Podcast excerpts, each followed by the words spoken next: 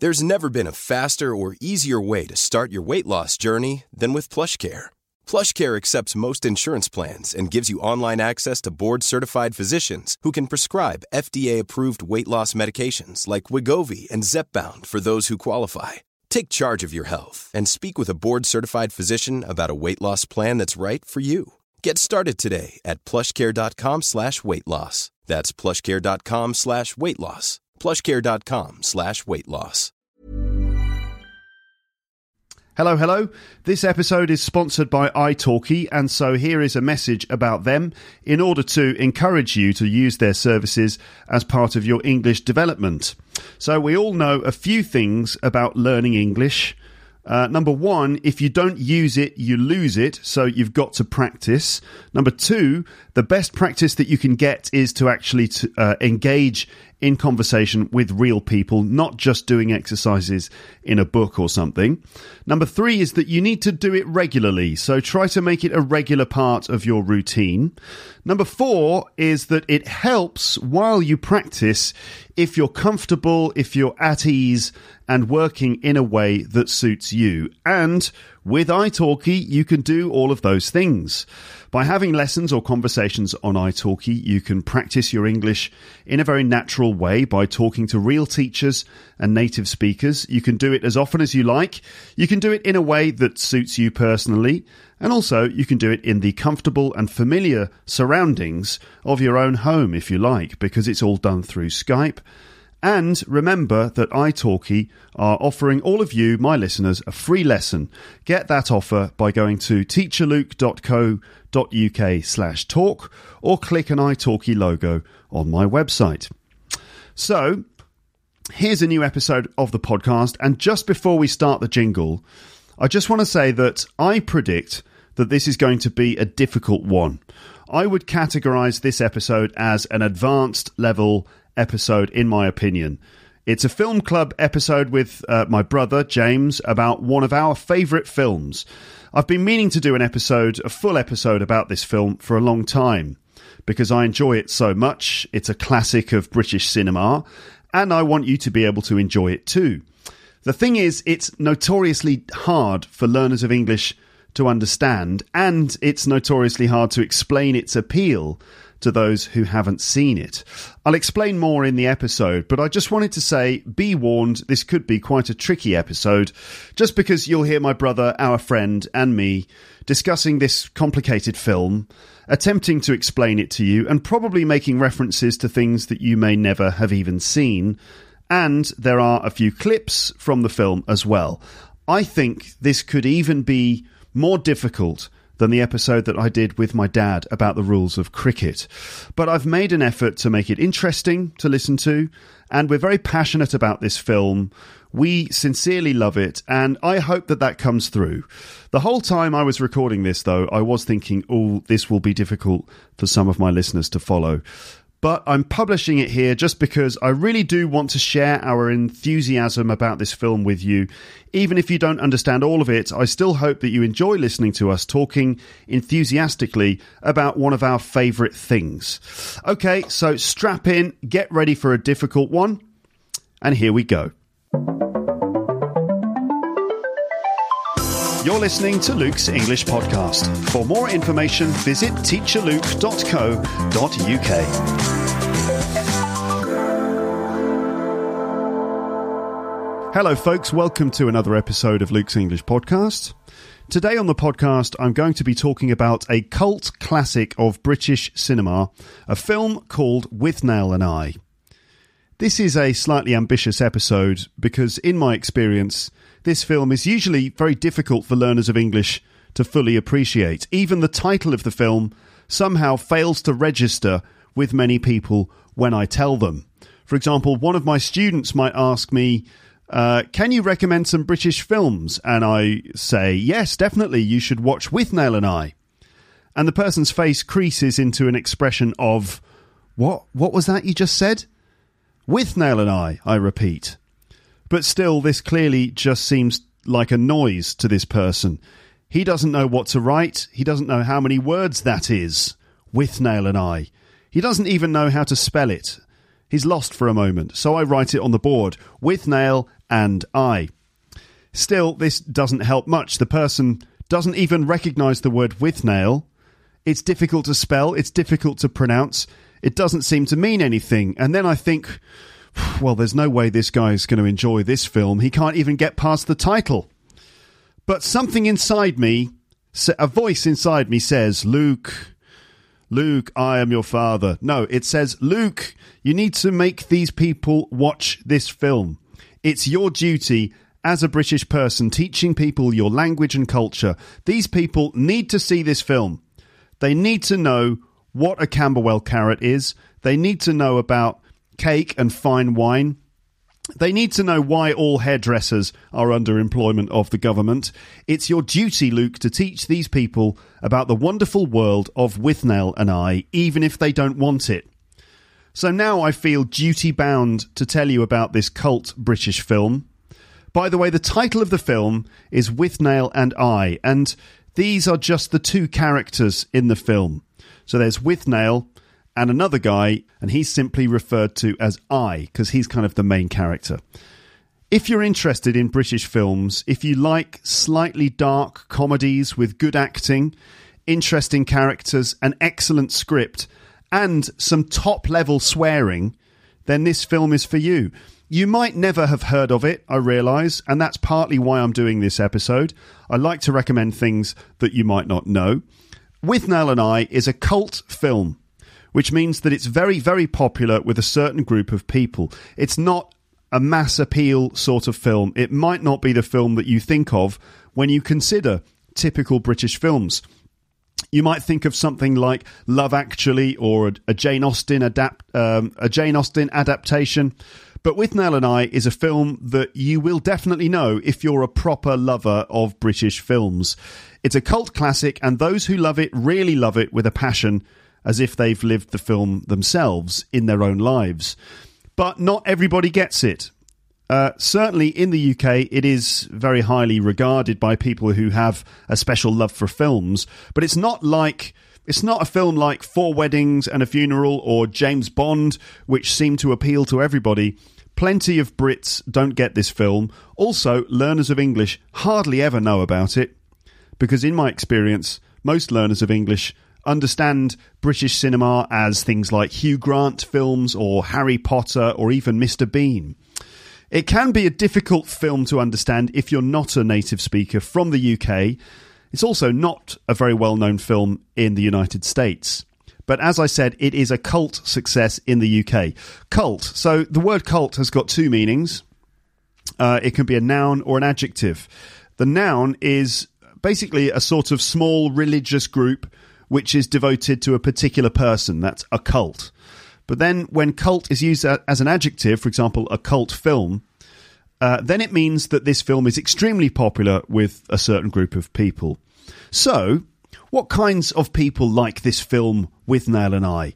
Why do people love this film so much? What is the appeal of it? What can this film tell us about British culture? Why should you, as a learner of English, take any interest in this film at all? How can you learn some real British English from this? Let's find out answers to those questions in this episode of Luke's Film Club on Luke's English podcast, all about With Withnail and I. Now, I'm a huge With Withnail and I fan, but in this episode, I'm also joined by several other With Withnail fans who are very keen to talk to you about one of their favourite films. Those two fans are my brother James and his friend Will. And I just sincerely hope that we can somehow explain this fi- this film to you and its appeal, and also make this interesting for you to listen to, which might be hard considering it's basically three blokes with quite similar voices talking about an obscure film that you've probably never seen. But in any case, let's get started and let's talk to James and Will.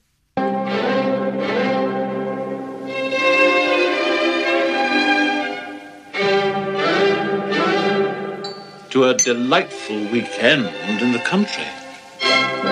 You are cordially invited to spend a carefree weekend in the English countryside.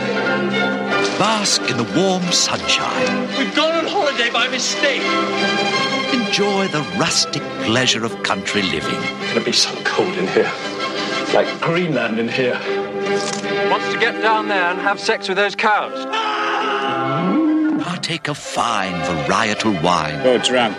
I assure you I'm not, officer. I've only had a few ales.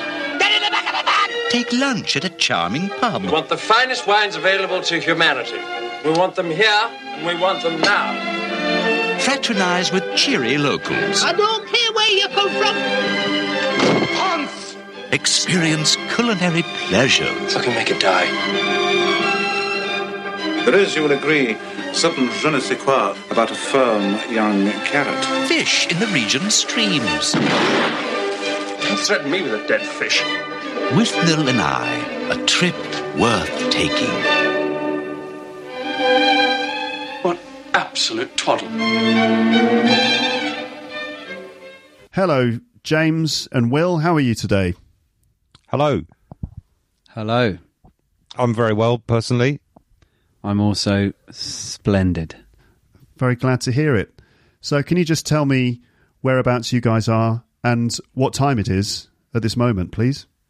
Okay, it's uh, 8:07 p.m. on Wednesday the 15th of uh, Nov- November. Uh-huh. Uh, we're sitting in my flat in South London and um, sitting on the sofa and preparing to talk to you.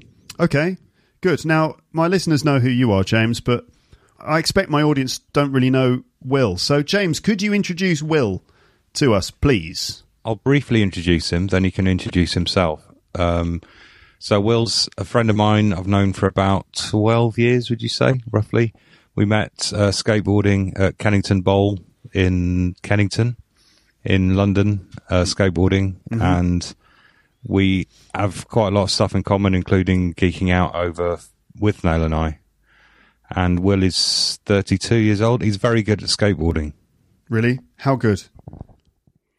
I'm now speaking into the microphone. so, as an Englishman, I'm not allowed to say very good. Um, I'd have to say, oh, I just have a go. Um, uh, yes, Jim and I met skateboarding 12 years ago, and we've been watching films together and talking about skateboarding ever since. Fantastic. Will, could you? Uh, my listeners already know who he is, but could you introduce my brother to the audience as well, please? Jim is a graphic designer, and he um, is a long, long-standing supporter of of the rights of skateboarders in South London. He works towards campaigning for uh, the Stockwell Skate Park, which is a um, very important skate park in South London. And uh, he's a great um, film buff and has been teaching me um, about the best films of the 20th century Really? the last few years. Has he Yeah. really?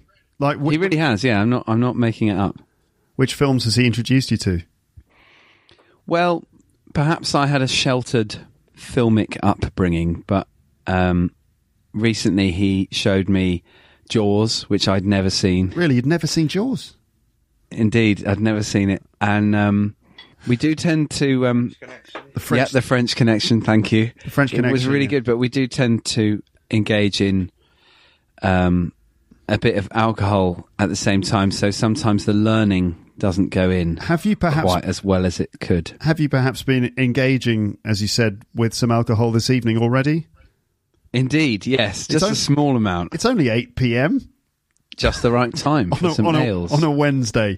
So you've, you've just had a few ales, right? I've only, I've only had a few ales. Okay. All right then. So I've asked you to. Well, in fact, you two are the ones who are so keen to talk to me about Withnail and I. That's part of the reason why this episode is happening. I've been meaning to talk about this film for ages, but um, James has pestered me a little bit to talk about it, and I'm actually very glad to do that. Um, so we're going to talk about this film Withnail and I. Now, um, I need to establish first of all that you two are, are sort of worth listening to on this subject. So, what are your credentials when it comes to talking about this film? Why should we listen to you two in particular about this one? Um, this is James here. I've watched it a lot of times. Um, I studied film at university, film critique, criticism.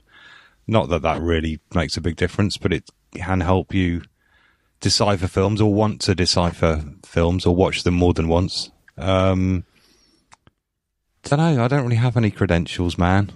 Okay, you just you just seen Will's the got film. some. Will's Well, Will's got a BA, an MA, and he's a BMF besides. Is Will Kramer? so he's I well don't qualified. actually know Yeah. what that stands for.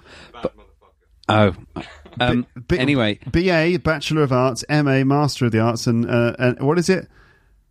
What's the other one? B- BMF. Bad motherfucker. yes. Okay, that's the Um, BMF. I also have a Master of Science, but none of those are in film. My credentials with regard to this film are that I've read every book about the film.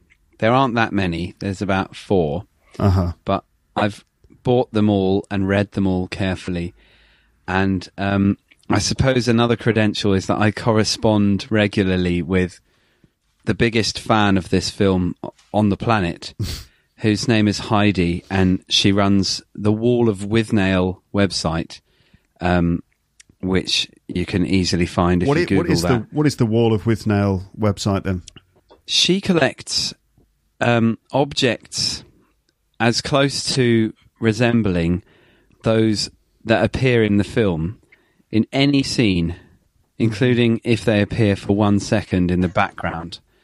And um, her obsession with the film is, I think, unparalleled Yeah. and to be celebrated. so for example. For example, if there's a if there's a clock on the wall in the pub where they're drinking, sh- and it's sho shown in the background for a second, she needs to get that clock or something that looks identical to that clock for her collection.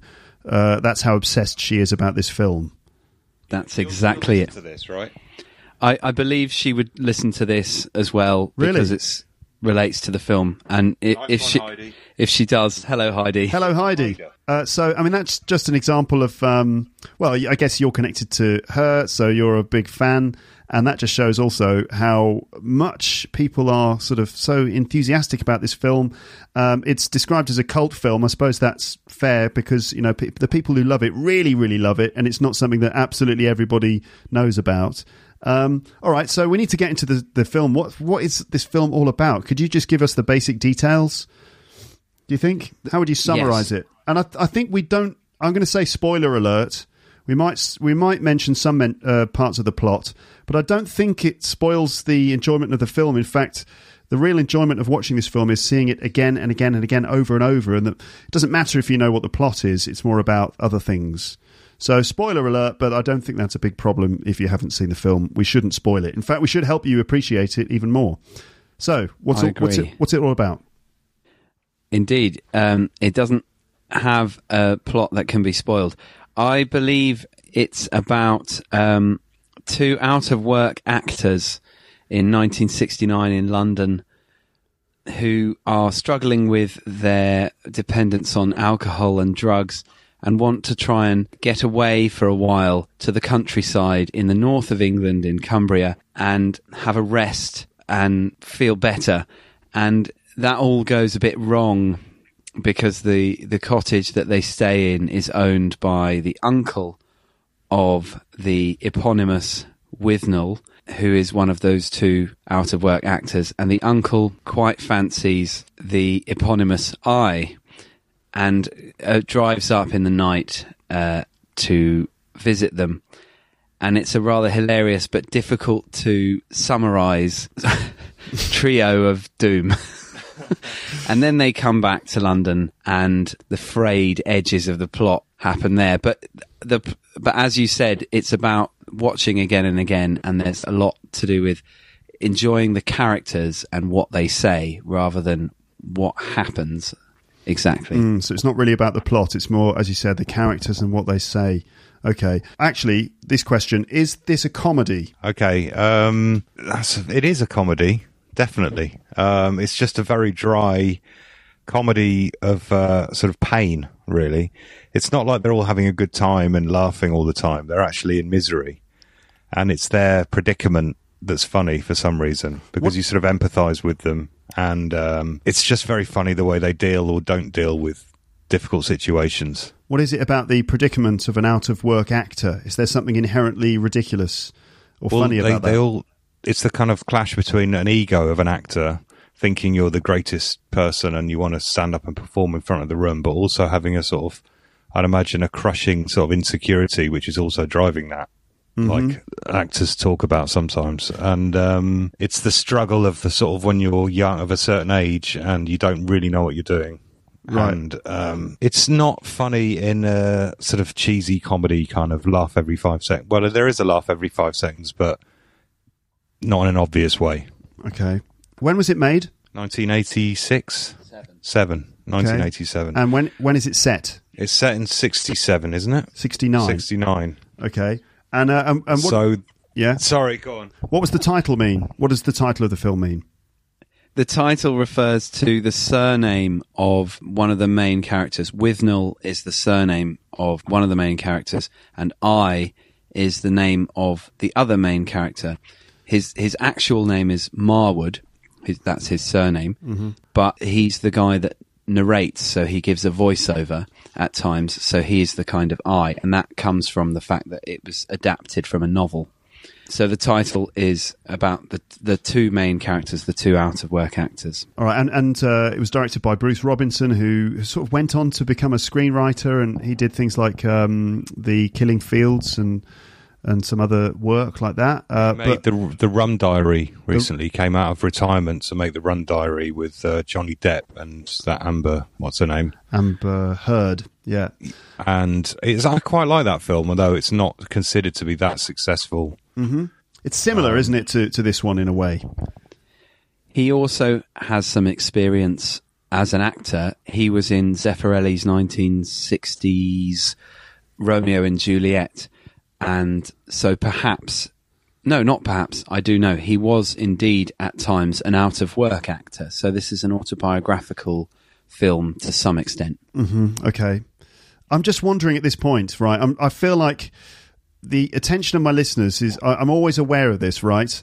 And so yeah, we've, we're being really boring, aren't we? we've explained the, the film, right? We've explained. Let's what it talk is. about a bit about the background of how it got made. So it got part funded by uh, George Harrison of the Beatles through Handmade Films. Mm-hmm. Um, he pulled a lot of strings to allow this film to happen. It was made on a very low budget, and there's also quite a lot of good music in the film, which apparently he managed to get hold of, which a normal film wouldn't have been able to get. Like the Beatles and Jimi Hendrix are both in this film, both of which are very hard to get apparently for a movie, especially a low budget movie. So he George Harrison made this film happen in lots of different ways. So that's quite an interesting backstory, and you've got some information about that. haven't you? But I mean, before we get into that, though, we, we need to actually know why this is any good. Like, why should anyone actually care about what you're saying? I mean, we get it. Like, you you love a film, I do too. But why is this of any in, interest to my audience? You know, what's the appeal? I think um, the appeal is proven by the fact that it's so quotable, as you've already mentioned earlier. But why it's quotable is, I think, rather subtle and um, possibly difficult to account for. But it must be well written, and uh, certain things really uh, key into deep experiences that we've all had. We've all been in our 20s. We may not have, well, not everyone has, but everyone gets to be young and possibly unsure about their futures. And it keys into a lot of these things. Another big theme in it that's dealt with really interestingly is social class. There are lots of quotes about that. It's, it's, it's difficult to account for how good it is. It's very Yeah. subtle. Well, can I ask um, us to think about this? Like, how does the film actually open? What, what's the opening scene of the film, and how does that kind of set the scene for the rest of the the, the movie? you meet someone in a very bad state of mind, and they're um, they're extremely anxious, extremely stressed, and they're trying to sort of somehow hold it together. And you realise they're living in complete squalor, complete mess, This is the disgusting this, filth. This is the eye character with the. We This start the the film with him character. him smoking a cigarette and sitting there looking very anxious, and you don't know what time of day it is. you don't know what's going on. It seems like dawn. It Um, it's it's like first thing in the morning, and you realise that he's been up all night, and he's in, in a real state of mind. And he puts the kettle on, and he kind of he's very confused, and then he decides to go outside, and he has a sort of a panic attack. Stressing out about his predicament and uh, the fact that they haven't got any work. And then he comes back, and that's when we realise that he's living with this other guy called Withnail, and he seems to be a bit of a handful. And then we get our first introduction to to Withnail, and immediately he starts quoting. Well, he's not quoting lines; he's just saying, you know, the the lines in the script, but they're all incredibly memorable, quotable lines. Um, what what are some of the lines he says at the beginning there? It's, I think it opens with. I think the opening line is, "Do you want a cup of tea?" Right, classic. Uh, and then he starts. I don't know. I'm going to hand over to Will for a bit of. Uh, okay. Well, I says my thumbs have gone weird. Um, as you said, he's having a panic attack, and he explains to his flatmate Withnail um, that his thumbs have gone weird. It's a nightmare out there, I tell you. It's a nightmare. We've just run out of wine. What are we going to do about it? I don't know. I don't know. Oh, God. I don't feel good. My thumbs have gone weird. Oh, God. Oh. My heart's beating like a fat clock. I feel dreadful. I feel really dreadful. So do I. So does everybody. It's kind of relevant. It's the end of the 60s. It's like the party has just finished. The whole 60s party has just come to an end in that moment, and he's left shivering, cold, and freaked out in a broken flat. And it's it's quite scary. It's not particularly funny because the '60s was very idealistic and also hedonistic as well. So it was like this big sort of party, this uh, thinking that they were going to change the world, and drugs were a part of that. And then they just emerged at the end of that decade, rather than uh, liberated. They were just um, all messed up and paranoid and so it's kind of about the end of an era, isn't it? And the is, the end of innocence, both for, for the context of the time and for the character in the in the film who realizes he has to kind of move on and grow up and sort of leave certain things behind. And, and his, they're, they're li- yeah, they're living in Camden, which is a pretty nice place now, but in those days, probably pretty rough. And everywhere is just threatening and nasty and you know, old school. It, it, you know, it feels that- like a big age divide, big age gap between every time they go to the pub. There's all these old geezers in there who hate them because they dress like twatty actors, and it's just like the whole world's against them, really. Yeah, yeah, exactly. The, in the area where they live, it's it's all these working class class Irish uh, immigrants who are all really rough guys, and um, you know would always sort of try threaten to fight them and things like that. And there's a scene in the film where they go to the pub and there's a rough uh, Irish guy who threatens them, and Withnail is hilarious in, in the way that he responds like a total coward. So that that kind of brings us to the characters really. So they're these two actors out of work. They're sort of um, mentally on uh, in a weird state, and they're, they're a bit desperate and paranoid. But the, there's a difference in the characters, right? And this is really where the interest in the film is the way that the characters um, react and interact with each other. So, uh, how would you describe Withnail, the character of Withnail, then? Because he's a fascinating character, played brilliantly by Richard E. Grant, the actor. But tell us about Withnail. Withnail is of a um, middle or upper or upper middle social class and um, ha- he's he's upper yeah, class, really upper Def- class. Upper class. Okay, yeah, and he has um, a posh accent, therefore, and he's very convinced of his talent and uh, his good looks as well. But he's um, he's quite ruthless.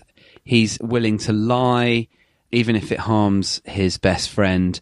He's also willing to lie for alcohol or drugs. He's very interested in alcohol and drinks as much as he can of it. In fact, this is what motivates him, it seems, really. It's that and just the blind sort of um, assumption that he's going to become a huge star, even though the whole time he's treating everyone like shit and just drinking all the time and in this constant party. Uh, but there is something hilarious and ridiculous about Withnail. I mean, he's an awful person uh, absolutely awful. But I mean, why would anyone spend time with him? Well, he has a certain charisma and he's sort of compelling in that way. And he isn't always being awful. He's often making pronouncements about things in a very witty way. and I believe he was based on a on on a, on a man called Vivian McKerrell, an alcoholic, out of work actor who was equally compelling, dishonest, and charismatic, all bundled in together. And and so, what about the other character, I?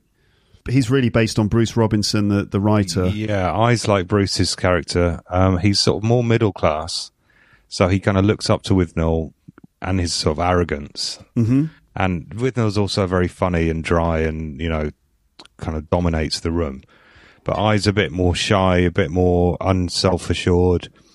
Doesn't really know how to deal in sort of upper class circles. Mm-hmm. He's um, he's a bit more in touch with reality though somehow. Um, he can relate to normal people a bit better than Withnail can. And uh, he's just very shy, very paranoid, quite earnest. You know, he's he's kind of like the guy you empathise with, I suppose. Yeah, he's sort of- and he's the narrator. Although the the narration kind of fades out halfway through the film, and it just sort of stops. It does, doesn't it? And the narration is very, very patchy because to start with, it's like, oh, this is weird. This guy's like talking over it. It's like his thoughts Mm-hmm. when he's in the cafe and stuff, and then Yeah.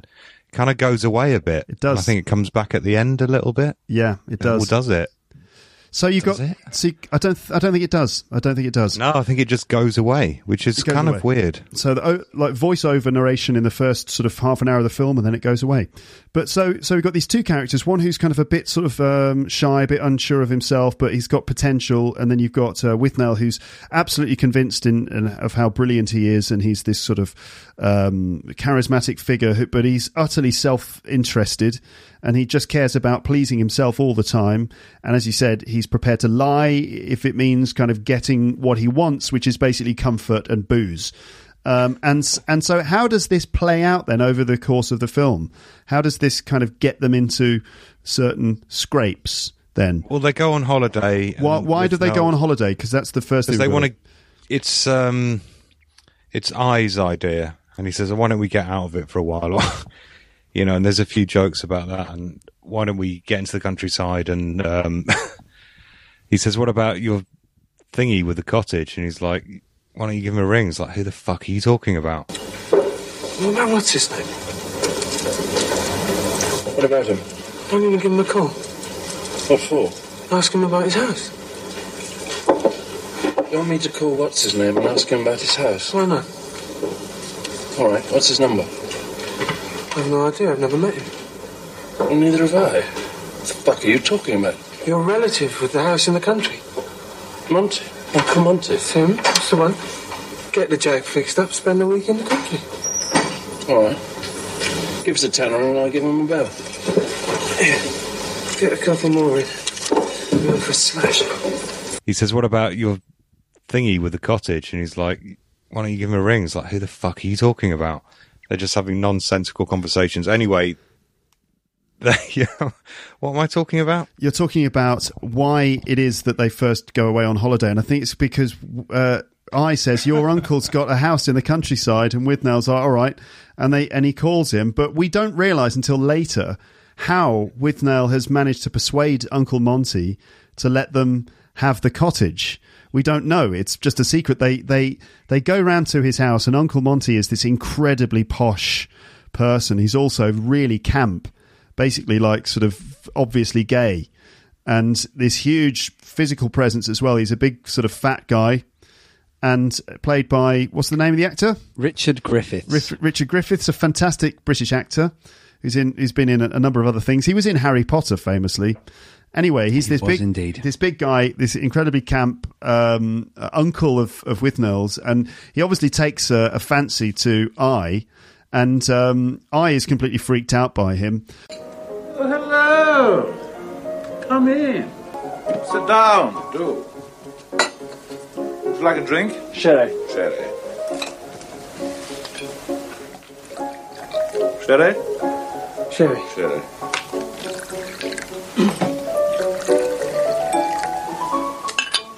You like vegetables? I've always been fond of root crops, but I only started to grow last summer. I happen to think the cauliflower more beautiful than the rose. Chin chin. Do you grow? Geraniums. Oh, you little traitors. I think the carrot infinitely more fascinating than the geranium. Hmm. The carrot has mystery. Flowers are essentially tarts, prostitutes for the bees.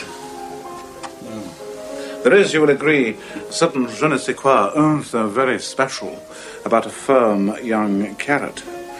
Hmm, excuse me. Do help yourself another drink. That's all this. The man's mad, eccentric. Eccentric, he's insane. Not only that, he's a raving homosexual. But Withnail goes away into a room with Uncle Monty and does this deal uh, where they get the cottage. He comes downstairs with the key and he says to um, Marwood uh, that Free to those who can afford it, very expensive to those who can't. yeah, free to those who can afford it, very expensive to those who can't. What does that tell Very, you? a very, very true statement. What does that tell you about class? Anything? Well, absolutely. Um, uh, people of a very upper class persuasion or uh, birth will often get things that are expensive to anyone else for free in the manner that celebrities sometimes do at pubs or clubs. they get they get free drinks just to be in there. That's right. Um, but I wonder if we can spoil the plot a little bit and explain what it turns out. Withnail has told. I don't know. I think maybe we could spoil the plot there. Or should we wait until later? Anyway, maybe we'll wait. I think we need to come up with some quotes. Well, Okay. look, we need to establish. No, not yet. We need to make this funny because not I'm, I don't feel we're winning anyone over. yeah, here. we're not at all. But no quotes yet. We need Is to. anyone still listening? I'm no, sorry. That we need to uh, establish what the drama is in the story because otherwise there's no point to this at all. Well, it's So, really bef- funny. It doesn't matter. Yeah, I but mean, why they go could- away. They go away to this cottage. The cottage is an absolute shithole. They can't even get there because they're in a one one-eyed Jag. What's that? It's a Jaguar car, British old British car, completely battered with only one headlight working, and it's pissing it down with rain. And Withnail's absolutely pissed out of his head, drunk uh, on um, port that he's nicked from Monty's house. And uh, they have a complete nightmare getting there. They they finally get there in the middle of the night in the pouring rain. Withnail's half dead. They manage to get in the cottage. They've got nothing to eat. They've got nothing to light a fire with. They're just fucked. And Withnail sits down and uh, Marwood says, What are you doing? And Withnail says, I'm sitting down to enjoy my holiday. Right.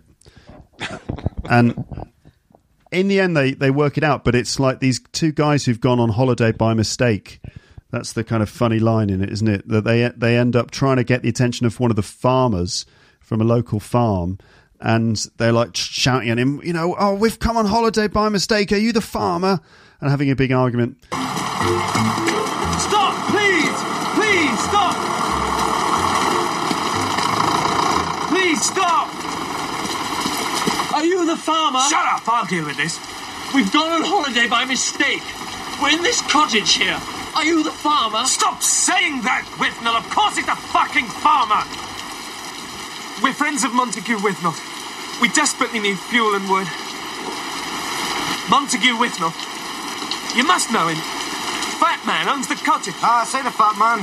London type, queer sort. Think his name's uh, French or something. French? Aye, Adrian de la Touche. He ain't been here for a couple of years. Last time I saw him, he was, he was with his son. Yeah, that's him. Listen, we're going to find him. We're not from London. Could we have some fuel and wood? Ah, I could bring you some logs up later, but I've got the cows and that to feed first.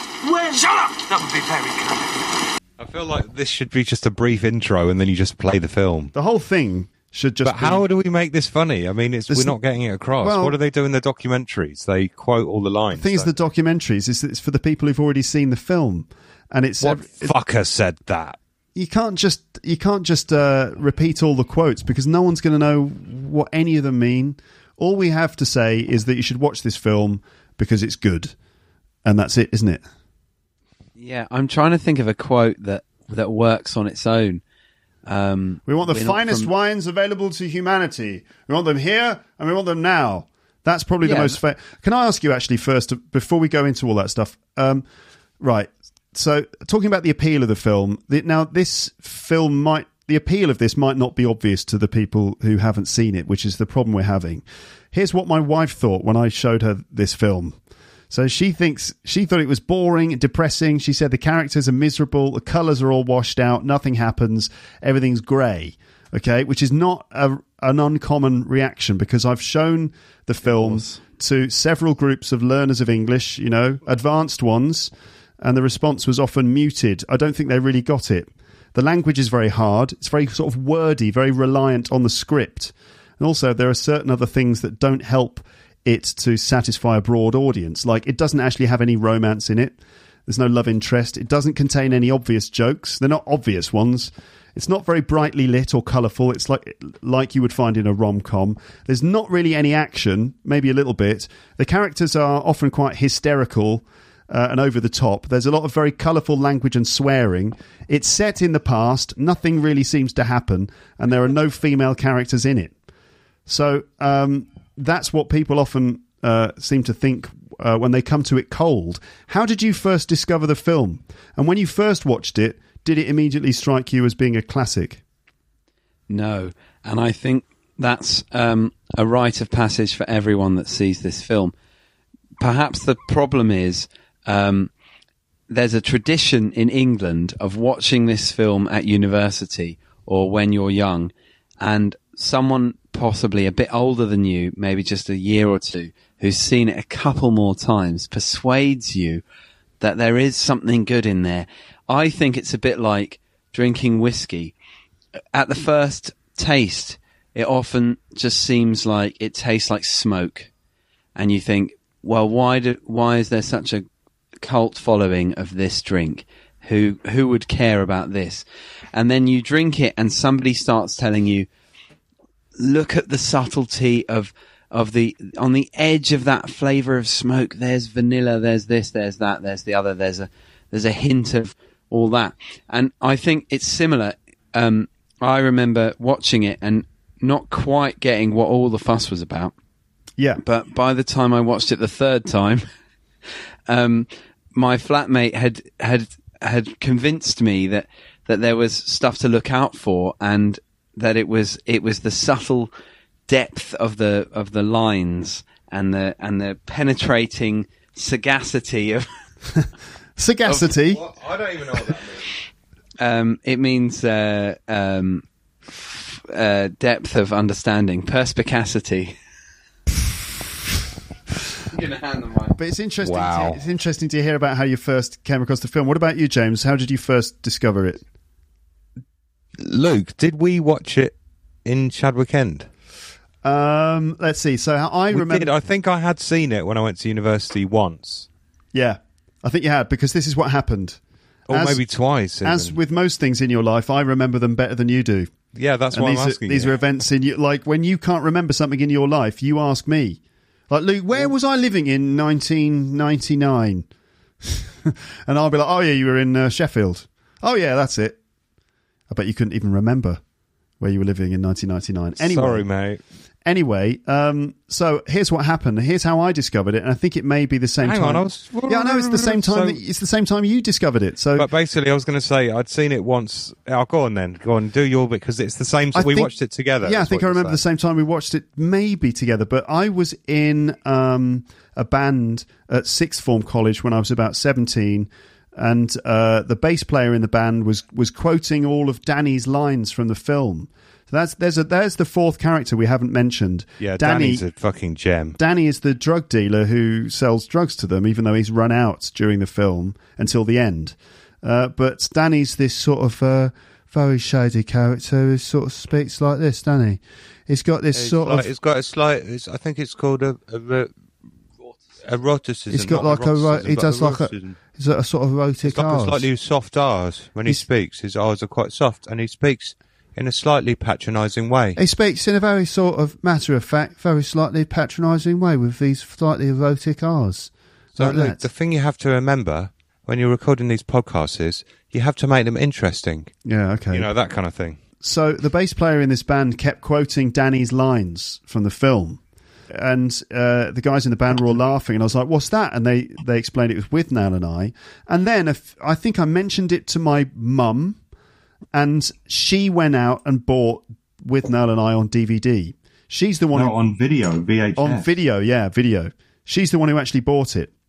And then, then I understand. I think that we watched it together. The three of us, mum, I think you're right. mum, you, and me, uh, watched that together. And I was expecting because I'd heard all this stuff about the Camberwell carrot. You know, uh, I invented it in Camberwell, and it looks like a carrot. It and the, resembles a carrot. a, cam- uh, a Camberwell carrot is a really big joint, like this big spliff that Danny rolls, and it's huge like a carrot. And, uh, you know, this joint requires up to 15 skins, um, right? Do you like a smoke? Yes. No thanks, I've got a call to make.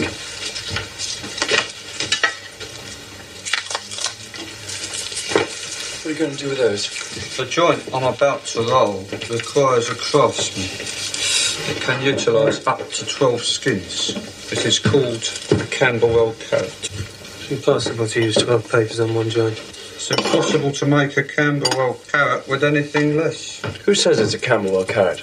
I do. I invented it in Camberwell, and it looks like a carrot. Anyway, he sort of uh, rolls this huge joint called the Camberwell carrot. So I'd heard about this, and I was expecting basically like a British version of Cheech and Chong, like a stoner comedy where they're constantly smoking massive spliffs and it's all hilarious. And uh, so that was what I was expecting. And sort of instead, it's like this kind of slightly uh, grim drama at some in some moments, and it's this quirky kind of buddy movie with these two actors who go on holiday by mistake. And there's not really a lot of drug uh, stuff going on in most of the film until the end, where the Camberwell carrot comes out, and there's a very funny scene where they smoke it, and Marwood's character goes all paranoid, and then Danny starts kind of ranting about politics and it's it's all very sort of evocative of those days at university where you may have uh, smoked a Camberwell carrot and uh, you know sort of started to get anxious or something.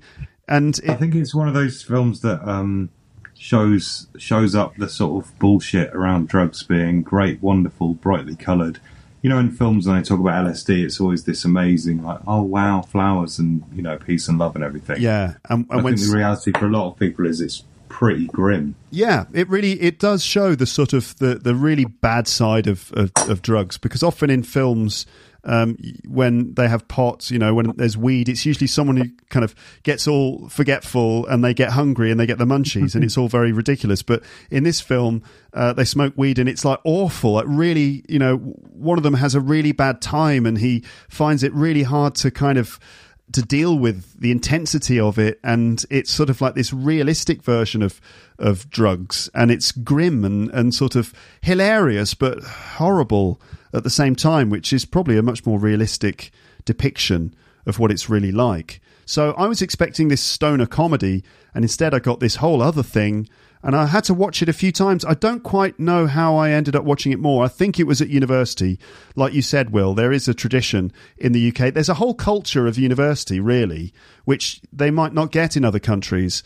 And the, the thing is that in the UK, when, when teenagers go away to university at 18 years old, they typically leave home and go and move to a, a, completely different part of the country where they live in these houses with other students. So you end up with these student houses, which really resemble life in the house in Withnail and I, which is this kind of place where no one ever does the washing up, and so there might be things growing in the in the in the kitchen sink. And there might even be rats in the in the house somewhere, but no one's noticed. And no, no, no one cleans anything up. There's crap everywhere, and they constantly stay up all night doing things they shouldn't be doing. And typically, people probably end up in the kind of condition that Marwood is in at the beginning of the film, all paranoid and washed up and and without sleep. And so, I think I wouldn't be surprised if there are many, many people who've lived that kind of life, that debauched life at university, away from home, um, you know, doing all these sordid things and feeling bad about it, scraping through university, getting your degree, and then growing up and still loving this film because it seems to capture this weird emotional moment in in our lives, which is it's a sort of romantic um, thing as well. There's a lot of sort of tragedy in in in the film in in many ways. The tragedy of, Um, the, of this character Withnail, who who's never going to amount to anything. He's just a drunk. and that's part of the um, part of the brilliant, compelling nature of the film that it that it taps into this reality. You mentioned it earlier um, that it that it's it, it, it has a a real um, appraisal of what dr- the drugs experience is like, but I think it also, in a very real way, at uh, being young, at being an actor, at being at, at alcohol, but also at friendship, at lying, all these things, and and that's and the fact that it's um, realistic rather than filmic is is possibly the reason why you need to watch it more than more than a few times um, in the end to really start to grasp it. In the same way that reality is quite confusing. When you meet someone in reality, you don't come away thinking, "Yeah, they are," and then three adjectives about them. You you have a very complex sense of them, and and these characters are polyphonic in the same way. They're they're three D characters that that last through 50 or 100 or 300 viewings, as indeed Heidi has uh, reached, I think. Really, that's incredible. Yeah. We've we've seen it a few times in the cinema, and we went to an outdoor screening of it as well. They did in the park. Yeah. I mean, it is a cult film. It does pop up on the sort of indie circuit or whatever you want to call it, of like smaller cinemas and outdoor events and, And then it'll stuff. sell out. And it will sell out usually. Yeah, I saw it outdoors as well. It was it was amazing. Everyone was uh, repeating lines of the script while watching. It was like a big party in front of the screen. It was amazing. The first time I saw it, I liked it. I thought it was more of felt more of a sort of grim, gritty drama than a comedy. Yes, that's how I felt. And uh, the second time I saw it with sort of student friends, and it seemed a bit more laughable, like, and you kind of knew what was coming. And then I kind of went off it for a while, and then got it on DVD, and then kind of rediscovered it. Mm. And it doesn't get old. I mean, I watch a lot of comedy films. Someone said, I think it was Adam and Joe. They were saying, even Spinal Tap. There's only so many times you can watch that before it kind of gets a bit too much. That's another film. With Withnail and I, you you can really watch it a lot and still get stuff out of it. Mm, okay. I'd agree with that, and I I, I would like to um, make a case in point about that because at a certain point, fairly recently, maybe a couple of months ago, Jim and I um, had watched the film. We thought too many times, mm-hmm. and um, we'd been to see it in in in the cinema for its 30th anniversary showing, and then we saw it for another 30th anniversary showing outdoors in in a park somewhere, and then I was requesting that we watch it again at home at Jim's house, and he said we've we've overdone it, we've overdone it, and uh, I don't think it was more than a, a fortnight later, two weeks later, before we um, we watched it again, and he and he shook his head solemnly and said, it, "It just is that good. It keeps going." So, what are your what are some of your favourite moments from the film? Well, for me, I think the the finest moment, and possibly one of the only moments that might work without knowing the film um, at all, is when Monty says, "I can't touch meat until it's cooked." As a youth, I used to weep in butchers' shops. Yeah, it's a moment in the kitchen when It- he's asking Marwood to, to prepare the meat. He's just like, I can't touch meat, right? As a Yeah. youth, I used to weep in butcher shops. There. Now, garlic, rosemary, and salt. I can never touch meat until it's cooked.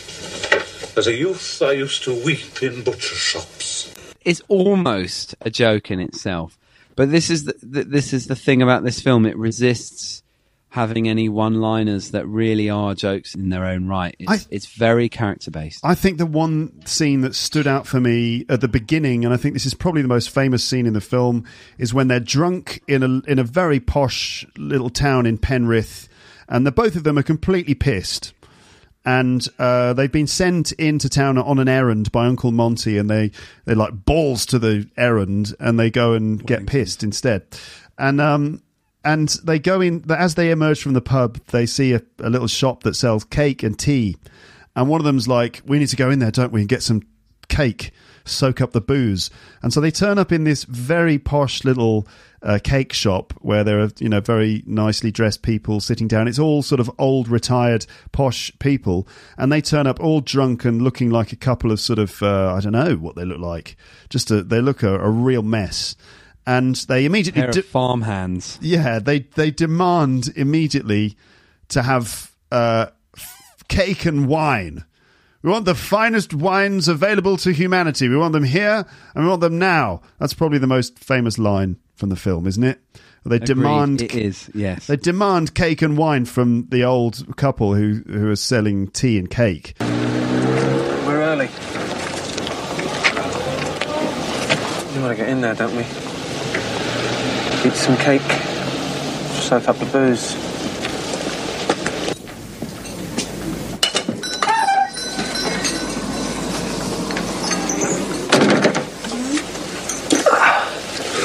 All right, here?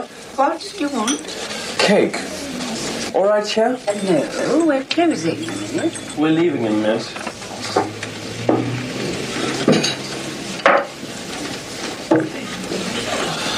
One cake and tea. Didn't you hear?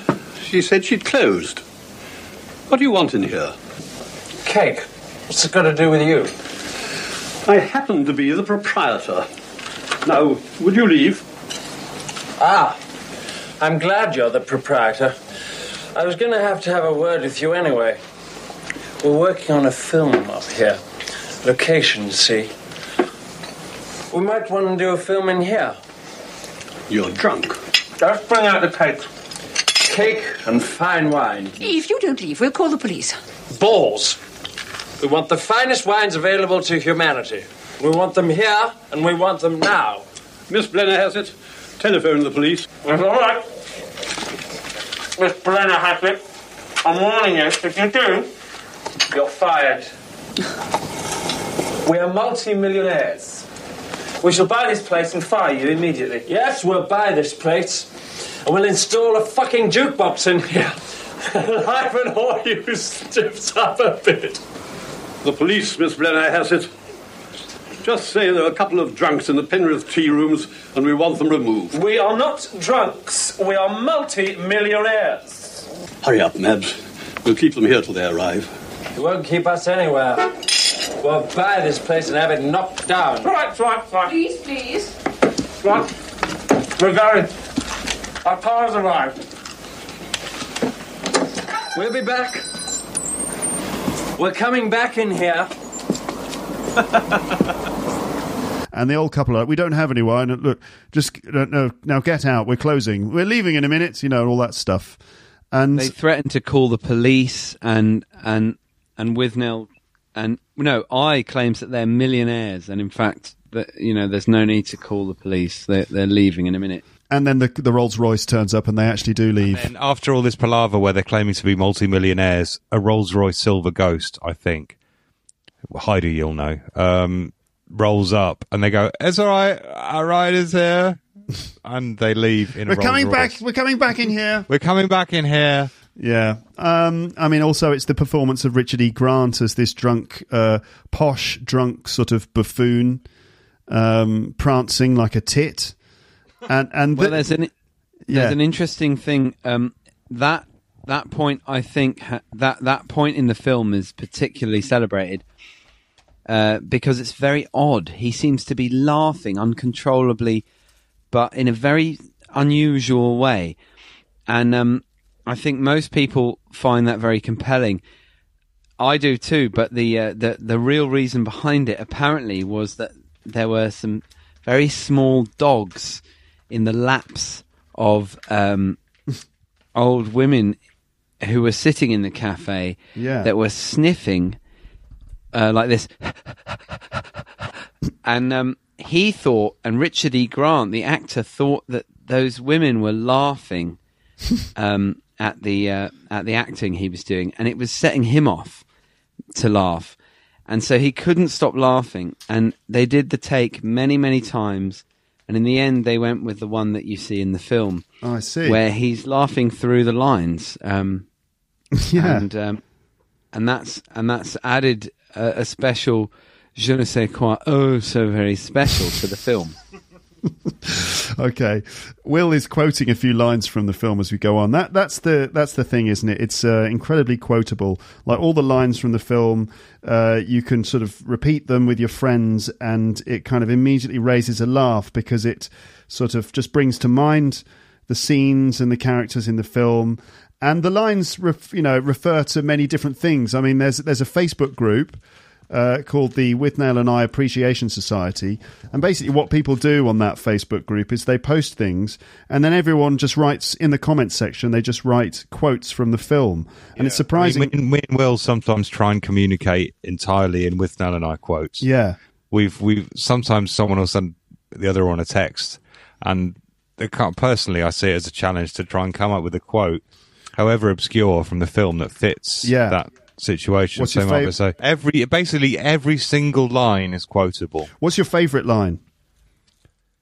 Ah, And can you explain the context in which it occurs? that's tough. That's tough because whatever comes into your mind is just an obvious one, but there's there's there's I'm- lots. I'm fond of a lot of the things- I think the the confrontations are quite good between like what fucker said that. It's so that's quite where they go into the pub. because and- you, it's just preceding a big fall. You know, it's like Well- the pride before a fall. Yeah, well, so what happens is that at one point Withnail vomits all over Marwood's shoes, and Marwood, in order to cover up the smell of the vomit, is forced to use essence of petunia, which is kind of a sweet smelling sort of stuff. It smells a bit like perfume. And then they go to one of these rough pubs with all these rough guys in it. And at one point, as Marwood is walking back from the from the loo, one of these guys shouts at him and calls him a perfume ponce. A ponce is like a sort of a it's, it's a word for a gay, right? It's a sort of abusive word to, uh, meaning gay, and uh, perfume ponce. And it, Marwood gets all freaked out and scared, and he goes back to Withnail at the bar, and he goes up to him and he goes, "I've been called a ponce." Uh, and he's he's sort of all paranoid, and Withnail immediately goes, "What fucker said that?" Perfume Ponce. You'll be pleased to hear Monty's invited us for drinks. Balls to Monty, we're getting out. Balls to Monty. I spent an hour flattering the bugger. There's one over there that doesn't like the perfume, a big one. Don't look, don't look. We're in danger. We've got to get out. What are you talking about? I've been called a Ponce. What fucker said that?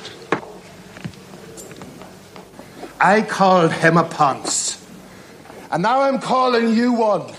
Ponce! Would you like a drink? What's your name, Matt? Fuck! I have a heart condition. I have a heart condition. If you hit me, it's murder. I'll murder the Perius! My wife is having a baby. Listen, I don't know what my f- acquaintance did to upset you, but it's nothing to do with me.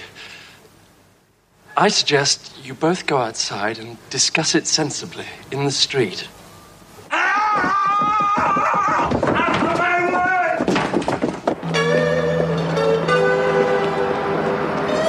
And uh, and then immediately this huge guy comes up and goes, "I called him a ponce, and now I'm calling you one ponce."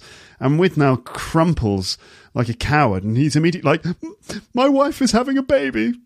If you hit me, it's you know." And he's like, uh, "Well, I'm, I'm, I'm I have a heart condition. I have a heart condition. If you hit me, it's murder."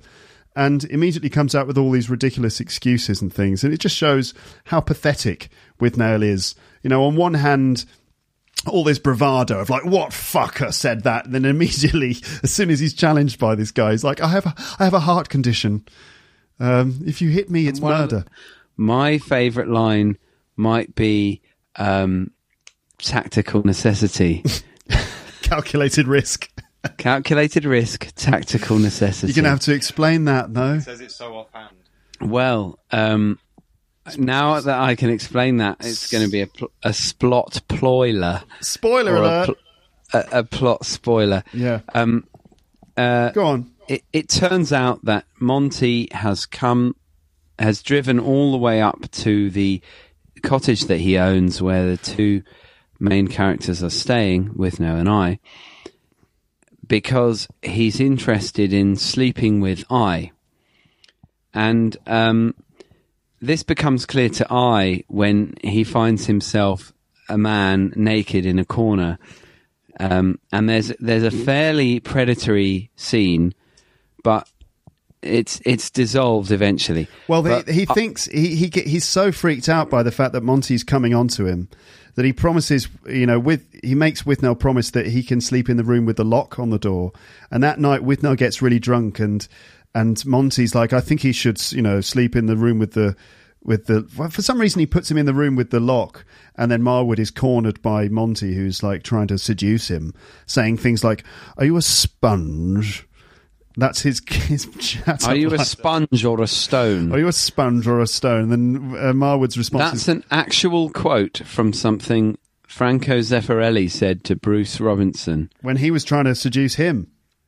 When he did seduce him. Oh, really? He was such a bastard, Zeffirelli. He, I, I, I was a. dra- uh, uh, t- I'll do this very quickly, but this is the truth. I was at drama school, came out of drama school.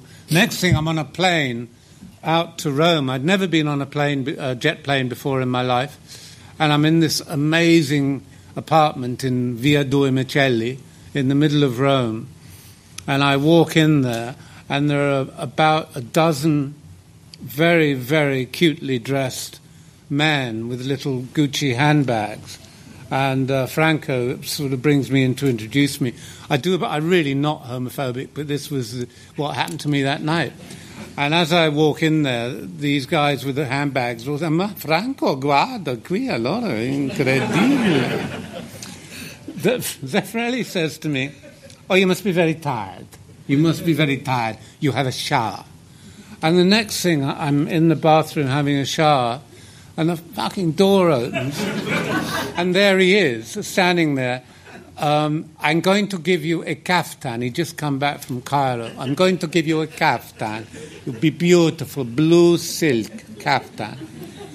Then he dries my. I put on the kaftan. Now he dries my hair. Now we go back into the room with the dozen Gucci boys, except they've all gone. and there's just me and him, and I'm on the sofa. What do you want to drink? You like something to drink? Bit, bit of whiskey. And he leans over to me and says, Are you a sponge or a stone? Are you a sponge? That's his his chat. Are you a line. sponge or a stone? Are you a sponge or a stone? Then uh, Marwood's response That's is, an actual quote from something Franco Zeffirelli said to Bruce Robinson when he was trying to seduce him. when he did seduce him. Oh, really? um, anyway, so Monty's turned up in order to because he he's interested in Marwood, uh, and it turns out that Withnail, when he went off into that room in order to make a deal about the cottage, apparently he promised Uncle Monty that he would be able to have his wicked way with Marwood, and that Marwood was a toilet trader. Um, and he'd been arrested on the Tottenham Court Road.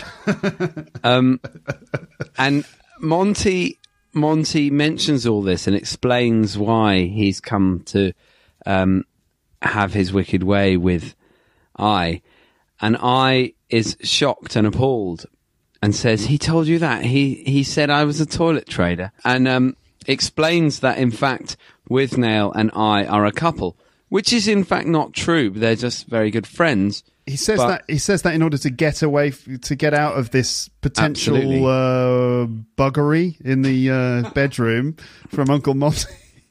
Yes. he, he spins this story out of desperation that him and Withnail are actually a couple, and and it works. And when he returns to Withnail, Withnail is very drunk and asleep, but he wakes him up, and Withnail explains that the reason he um, he told these he made these fabrications and told these lies about I was for tactical necessity, um, calculated risk. He didn't think Monty would come all this way out there and um, and I points out that indeed Monty he'd go to New York. he would. No, you bastard, wake up. Wake up, you bastard, or I burn this bastard bed down. I deny all accusations. What do you want? I have just narrowly avoided having a buggering, and I've come in here with the express intention of wishing one on you. Having said that, I now intend to leave for London. Hold on. Don't let your imagination run away with you. Imagination? I've just finished fighting a naked man. How dare you tell him I'm a toilet trader? It's a tactical necessity. If I hadn't told him you were active, we'd never have got the cottage. I'd never have wanted it, not with him in it. I never thought he'd come all this way. Monty, he'd go to New York. Calculated risk. What is all this tactical necessity and calculated risk? This is me, naked in a corner. And how dare you tell him I love you? And how dare you tell him you rejected me? How dare you tell him that? Sorry about that. Got a bit carried away. Sort of said it without thinking. Well, let me tell you something, Whistle. If he comes into my room again, it's murder, and you will be held responsible in law. But I like the, the, the, the fact that tactical necessity and calculated risk is so funny because they're sort of like military terms, you know, Yeah. strategic military terms for something, you know, cal- tactical. a betrayal, tactical- a horrible betrayal. Tactical necessity and calculated risk. Yeah. Um, this is me naked in a corner. Right. Uh, I think for me. also, yeah. anything anything Danny says is Yes. basically the best line in the film. My my favorite, maybe my favorite lines of the film are when uh, the two of them are getting dressed to go and see Monty to kind of try and get the uh, the the cottage, and uh, Danny turns up. with Withnail's talking about getting his haircut, and Danny starts pontificating about haircuts. He goes, I don't advise a haircut." I do not recommend a haircut, man. All hairdressers are under employment of the government." This is his conspiracy theory Hair about are your aerials. Hair are your They aerials. transmit- They transmit signals from the cosmos and send them directly to the brain. This is why bald men are uptight. And Withnail's response, I can confirm that. I don't advise a haircut, man. All hairdressers are in the employment of the government. Hair are your aerials. They pick up signals from the cosmos and transmit them directly into the brain. This is the reason bald-headed men are uptight. What absolute twaddle. Yeah, so everything that Danny says is, is hilarious. His conspiracy theories and his sort of political ramblings and, and And stuff. it's just his voice is just so amazing. This sort if of I if I medicined you, you'd think a brain tumor was a birthday present. So um, I think maybe we can just wrap this up by saying uh, we haven't convinced anyone, no, have we? No, no, not at all. Um, I would. I Quite difficult language as well, I'd imagine. Absolutely, but- especially some of the words that Will used. I mean, Because- that's just. You know, that's just in, uh, being difficult on purpose. Showing I mean, off. A, is there a word for that? Being difficult on purpose? Obscurantism. Really? Told you it was a BMF, didn't I? Yeah. Um, so uh, I I think the fact that the, the film is so quotable is a good thing for learners of English because, I mean, if these lines stick in your head that easily, I think that all the listeners need to do is trust us on this one and trust There's all lots the, of swearing in it. Yes, there's lots of very good, very expressive swearing in it, but people should trust us on this one and watch it a few times and start to get to know it. And um, and then when you do that, you'll find that the lines stick in your head. It's very sticky, the the, the script. Um, and so uh, maybe it's not. f- We know it's not for everyone, right? It's not for everyone, but there are certain types of people who tend to enjoy uh, this film, and I think It these, is an 18. It's an 18 certificate. It's an film 18 certificate for- for that does adults. contain. Well, you should wrap up with the swearathon. Yeah, I will, because it end. also summarises the plot. I will, I will, in I a will. weird sort of way. But you I- can follow the story through the swearing. I just wanted to say at the end that because it's a cult film, what kind of people usually like this film? And I've, I've narrowed it down to uh, these people. I think these are the sorts of people who who tend to like Withnail and I. And if you if you uh, find yourself in this description, then you should watch the film. If this isn't you. Then you know probably best avoided. But I would say that people who like Withnail and I are usually educated, probably at university. They're normally quite well read. They've read lots of books and things. They probably like a drink or three. So someone who's you know who doesn't mind drinking a bit of booze, uh, someone who's had some wild times, probably involving lots of drink, maybe staying up late, and possibly the use of certain illicit substances, but not necessarily. Um, people who have a dark sense of humor or dry sense of humor. Uh, people potentially who've experienced moments of darkness or or confusion. Also, those people who enjoy very colourful swearing and also rock and roll music and a sort of dandy dress sense. If you like all that kind of stuff, this is the film for you. If you don't like any of those things, then give it a miss and go and watch something else. I will wrap up with the swearathon, which is something done on YouTube where all the swearing from Withnail and I has been collected together in about two and It a half. wasn't. It wasn't just done by geek on YouTube. It's an official It's an official thing. Okay, it was official done. thing done for the uh, anniversary DVD release, which I own. So you can hear all the swearing in the film. And there's also uh, lots of documentaries about Withnail and I, Yeah, they're very interesting. which explain it much, much better than we have. I mean, Yeah. Also, don't expect to like it. The first time you watch it, expect to probably not really enjoy it.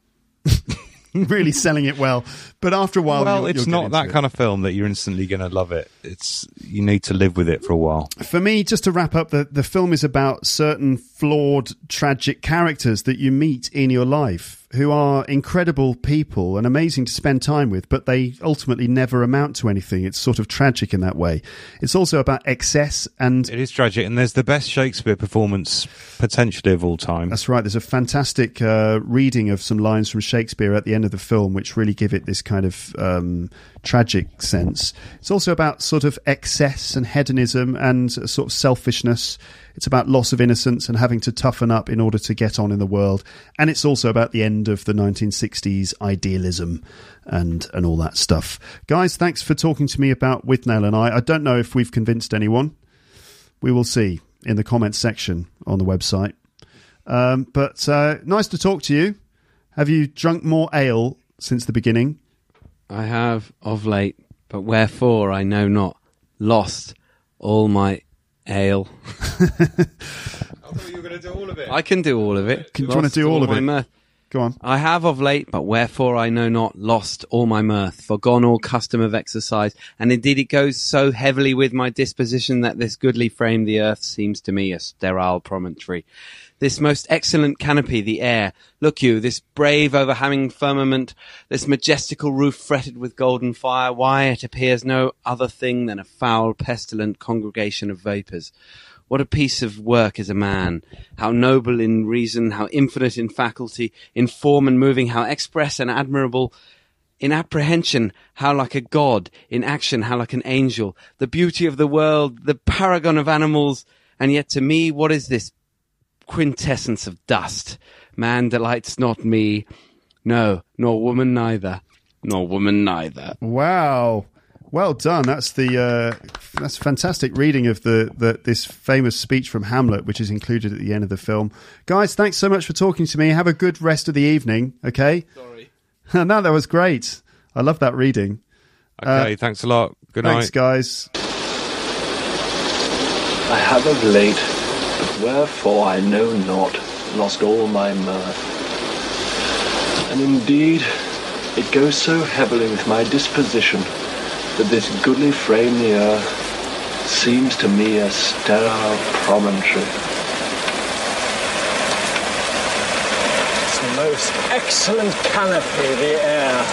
Look you, this brave o'erhanging firmament, this majestical roof fretted with golden fire.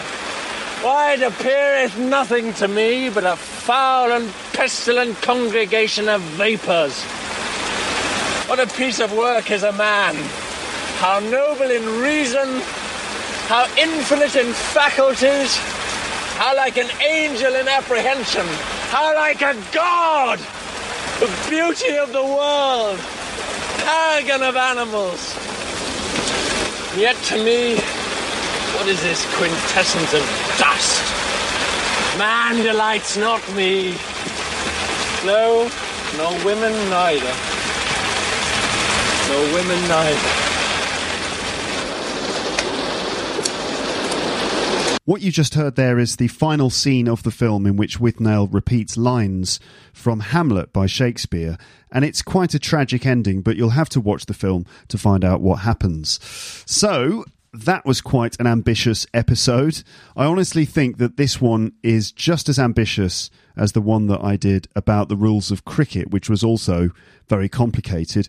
All the way through that conversation, uh, this one about Withnail and I, alarm bells were ringing in my head. Now, sometimes I get alarm bells when I'm teaching. From experience, I know what my learners of English will and won't understand. For example, if there's a listening that we're doing in class and it contains a few phrasal verbs or connected speech or a specific accent, then the alarm bells ring in my head. And sure enough, none of my students have understood it. So, for this episode, alarm bells are ringing like mad, I have to say. First of all, the film is like this film is like kryptonite to students of English. Um, if you know what I mean, you know, like the way Superman can be destroyed by kryptonite. Um, in in a similar way, you can destroy a group of learners of English with this film. It's like sort of kryptonite for learners of English. Speaking from experience of showing the film to to groups of students from time to time, and that's a pity because there is a lot to enjoy. But uh, these are the reasons why I'm, the alarm bells are ringing because I think it's just a difficult film for learners of English, but also because in this conversation, uh, you've been listening to three guys talking with fairly similar voices in a comfortable way, uh, meaning uh, not graded for learners of English to make it easier. So that's another reason why it might have been difficult for you. And also, we're talking about a film that you've probably never seen. Also, the little clips from the film in particular were, I'm sure, rather difficult to follow. So I understand if this has been a difficult one, and I've, I, from the beginning, I've uh, I thought this would be an ambitious episode. Okay, this is the sort of thing, the thing we're talking about, and this episode as well, the sort of thing that's difficult when you listen to it the first time, but the more you listen to it, the more rewards you can get from it. And I promise you that if you now go out and see the film, if you find Withnail and I on the internet or on DVD or something, and you watch it, it might be difficult at first. You know, you can put the subtitles on in English or in your language, but I recommend that you put them on in English because really this film is all about the script and about the performances of the characters and less about the, the story. Um, so rec- I recommend that you get your hands on this film and watch it. It might be difficult at first, but you could go back to this episode, listen to it again, which might help you to kind of understand more and more. And then you watch the film a second time after having heard this again, and you might find that you kind of crack this film and suddenly you get it and you start to really enjoy it. And it kind of sort of improves your life in a weird way. So I have actually talked about this film on the podcast before. And in fact, I do remember getting a message from a listener who said that she had watched the film on my recommendation with her boyfriend and that now they enjoy repeating lines from the script when they are uh, around the house. So if they can get into it, then I think that you can too. Although, of course, this film is not for everyone. That's why it's a cult film. Um, now, I've just remembered I promised to play the Withnail and I swearathon um, at the end of this episode. A swearathon. That's a bit like a marathon, like a long series of things or a long race or something, um, like a marathon, but not. Uh, it's actually with swearing, so it's a swearathon. Now, Withnail and I is celebrated for its swearing, and there is a lot of colourful, rude language in this film. For the 20th anniversary DVD box set, someone edited together all of the swear words from the film in order. So every single swear word that appears in the film in order, okay? This is the Withnail and I swearathon. Now, as you would expect, the next minute or so is going to be absolutely filled with swearing, okay? So brace yourselves. You're going to hear lots of very rude words, okay? So here we go. Here's the Withnail and I swearathon. Bloody fuck, fucker, fucker, Fucker. fucking Fuck's a fucking bastard, bastard, ass, wankers, wankers, fucking Hans, Hans, bastard, balls, bugger, Hans, fucker, Hans, Hans, fuck, bastards, bastards, buggers, fucking, fucking, cunt, this is shit, shit, fucking shag sack, balls, ass, fuck off, piss, fucking piss, fucking, fucking bastard, fucking bastard. bastard, bastard, shit, fuck, fucking bloody bastard, bitch, asses, fuck, bastard, bastard, arsehole, arsehole, arsehole, right, son, bastard, bastard, bloody bastard, bloody fucking bastard. Cunt, fucking shat, bugger, bollocks, bloody bloody good arsehole, balls, fucking, fucking bloody bastard, bastard, bastard, buggering, fucking motherfucker, fucking piss off, bloody fuck, fuck, fuck. So I think that's probably a, a suitable note on which to end this episode. I very much hope that you've enjoyed listening to this episode of Luke's Film Club on Luke's English podcast. Check out the page for the episode on the website for some notes, transcriptions, and also a bunch of video documentaries, clips, and interviews that are definitely worth watching if you would like to know more. Thanks for listening and have a great morning, evening, breakfast, lunch, dinner, sleep, commute, or run or, or drink, whatever it is you're doing. And I'll speak to you again on the podcast soon, but for now it's time to say goodbye. Bye, bye, bye, bye. Thanks for listening to Luke's English podcast. For more information, visit teacherluke.co.uk.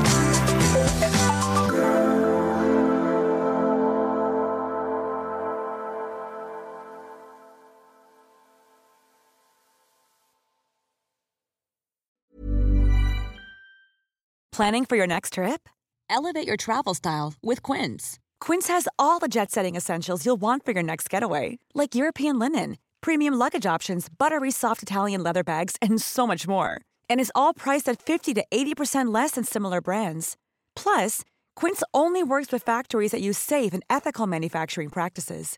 Pack your bags with high-quality essentials you'll be wearing for vacations to come with Quince. Go to quince.com slash pack for free shipping and 365-day returns.